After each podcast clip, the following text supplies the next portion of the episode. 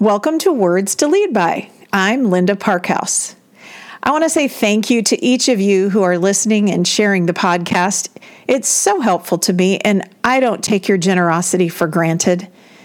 Today, I'd like to pull some thoughts from 2 Kings 3 on how to listen when we disagree with someone. This is about Elisha, who is a prophet of God, and three kings arrayed against a common enemy King Joram of Israel, King Jehoshaphat of Judah, and the king of Edom. They seek advice about the battle against Moab from Elisha. We know from the passage that Elisha has no respect for King Joram, who initiates the request, because that king did what was evil in the sight of God. Despite his differences with Joram, he chose to seek God on his behalf out of respect for King Jehoshaphat. Verses 14 to 18 say this Elisha responded, As the Lord of hosts lives, I stand before him. If I did not have respect for King Jehoshaphat of Judah, I would not look at you. I wouldn't take notice of you. Now, bring me a musician. While the musician played, the Lord's hand came on Elisha. Then he said, this is what the Lord says Dig ditch after ditch in this wadi. For the Lord says, You will not see wind or rain, but the wadi will be filled with water, and you will drink, you and your cattle and your animals. This is easy in the Lord's sight. He will also hand Moab over to you. End of quote. Elisha listened to the request based on the reference of another king. So, the first principle I see is to listen to and help people you may not trust based on who they know that you do trust. So, that's an easy one. The events occur just as Elisha predicted. The wadi in the desert was filled with water without a rainstorm or any evidence of one. The three kings and their troops saw the water and drank their fill and watered their animals as well. Now the Moabite army woke in the morning and saw the same wadi full of water, but because of the sun reflecting on it, they thought it was a river of blood.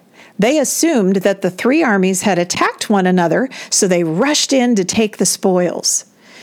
The refreshed armies on the other side conquered them, just as God had predicted through Elisha. I learned from this event that God is in charge of how people see the same thing in front of them. Both looked at a wadi full of water. One group saw it as refreshing, and the other thought it was evidence of a battle. You may be wondering by this point, what in the world does this have to do with listening? Well, I'm getting to that. Here are the principles I gleaned from this for listening. First, God creates differences. So, having the same thoughts and ideas as everyone else doesn't reflect the creativity of God.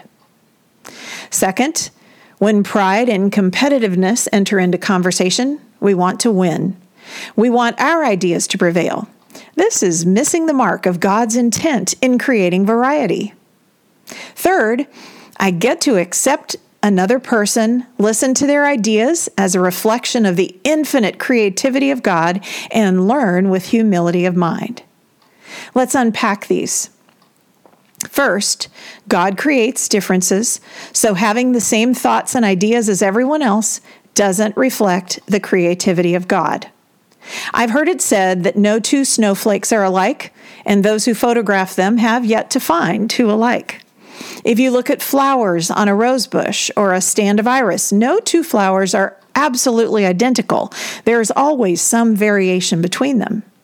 That says to me that God created our minds to think differently too. That's probably why marriage is work. It's a lifelong opportunity to live in grace with someone different from us. Our friends think differently than we do, or they should. If they don't, are you keeping them from expressing different thoughts? Or maybe it's this way you're listening to what everyone else is saying and not bringing your own thoughts to the table. Are you part of a group with a dominant person who pushes their ideas on everyone and every and the group does not speak up? Will be different this time. Notice that the things you think are important because God gave them to you. I think we see differences of thought evidence evident at work, in our churches, in our politics, and every other space where more than one person is engaged. The second principle is that pride and competitiveness don't help us listen well. Consider kids on the playground who can't resolve their differences and want to win the moment, or sibling rivalry or fighting. That's often a difference of outlook or opinion. Look at our politics in the U.S. today and see the deep divide between schools of thought. We don't have an atmosphere of unity and pulling together to bring healing to our land. We have an atmosphere of competition of ideas without apparent hope of compromise from any direction. So we have plenty of evidence that pride and competitiveness won't lead to healthy listening. So, how do we listen with humility of mind? First, accept the person you're listening to as a creation of God, made intentionally different from you. Accept and expect that they will have ideas that don't match yours. When we see what others think as an expression of the creativity of God, we can receive their perspective and find middle ground with them. The second idea is listen not to refute, win, or argue, but rather to understand their position, ask clarifying questions, again, without antagonism, learn what you're missing in your way of thinking, and love them as a creation of God. The third principle I see is God says love covers a multitude of sins. So even if the person is more like Joram than Jehoshaphat, I can listen, intent on loving them as they are. Love creates a safe place to disagree. Love glues us together rather than tearing us apart. God commands us to love our enemies and pray for those who despitefully use us. So, love is essential to listening well. I do understand that some people have thoughts to steal, kill, and destroy themselves or others. And that, frankly, is evidence that they've bought into lies the enemy of our souls has fed them. Those thoughts are most destructive, really, to the person thinking them. So, if I approach the person as created by God and valuable to Him, He will give me the words to say to disarm the destruction and appeal to their life and worth. As usual, at the end of every podcast, here are some application points. First, who do you have the most frequent difficulty listening to? Why don't you apply these principles of value and worth and listen with humility to them and let me know what God does for you in it?